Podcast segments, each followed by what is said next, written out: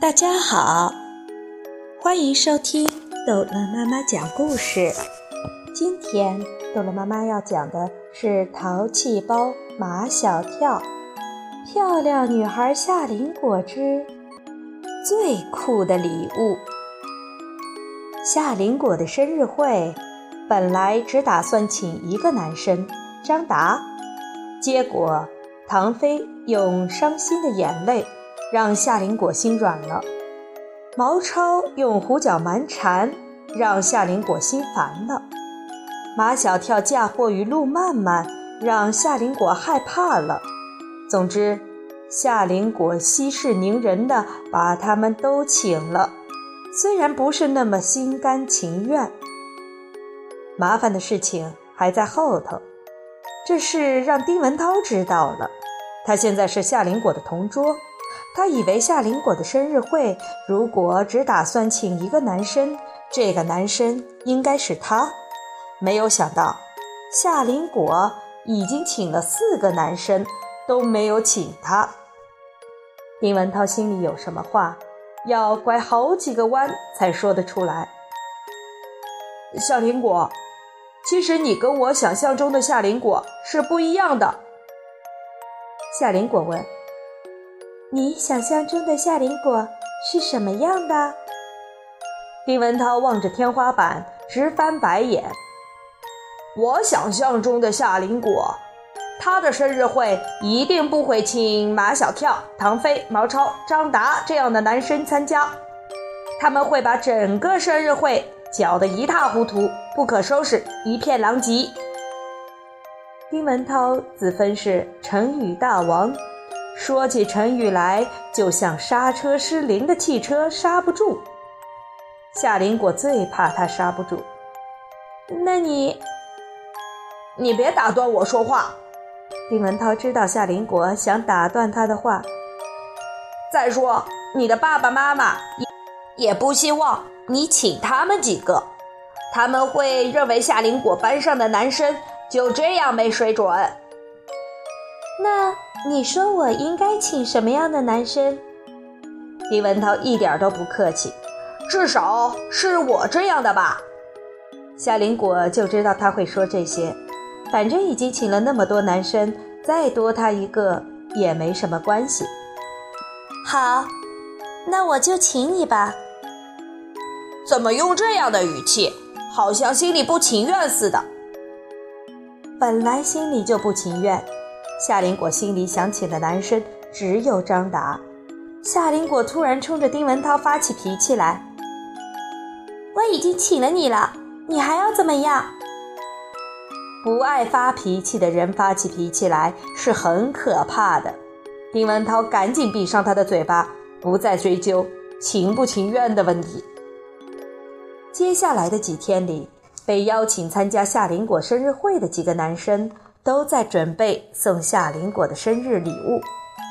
马小跳从来没有给女生送过生日礼物，就是 Angel，他只吃过她的生日蛋糕，却没有送过她生日礼物。但是夏林果不是 Angel，送给她生日礼物也不能随随便便。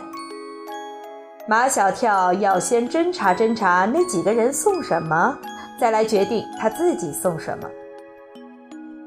唐飞，你送夏林果的生日礼物是什么？唐飞嘴里在吃东西，不想多说话，不告诉你。马小跳故作惊讶：“哎呀，你现在都还没有准备啊？”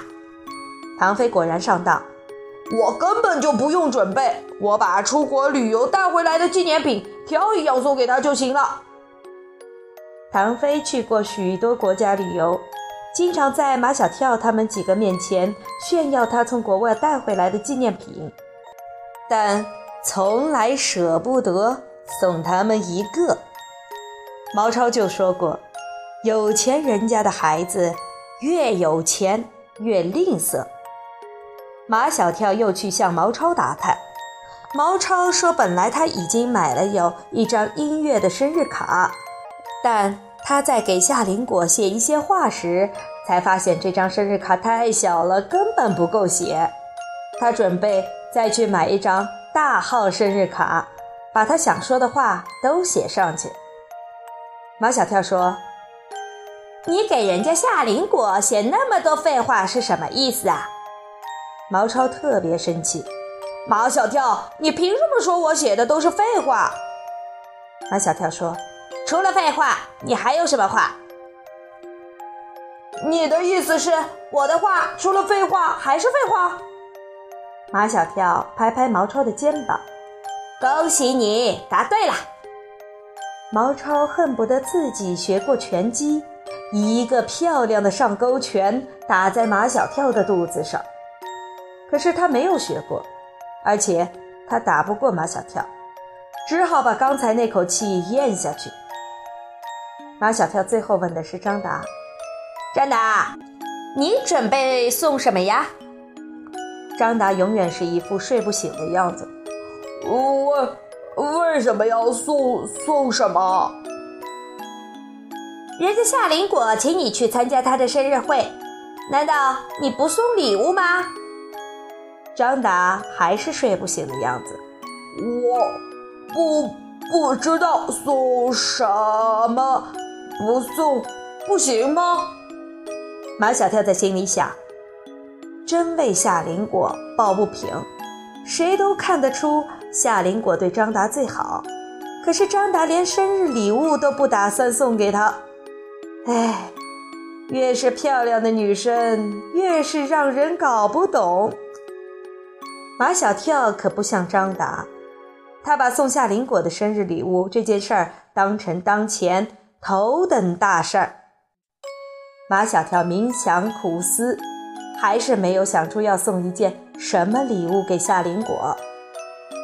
马小跳打电话给他的丁克舅舅，丁克舅舅都已经三十多岁了，还没有结婚。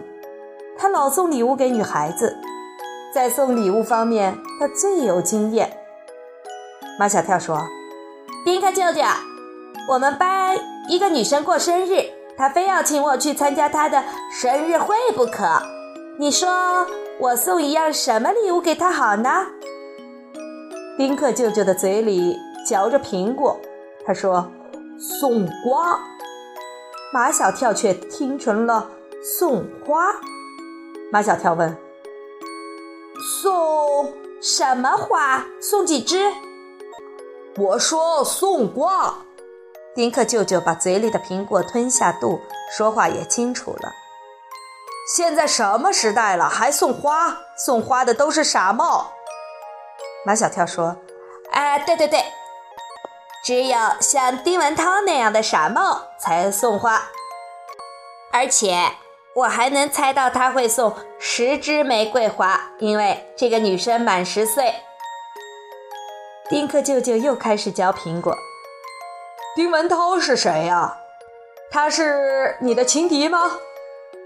幸好马小跳没有听清楚丁克舅舅嚼苹果的时候说的话，他想知道的是。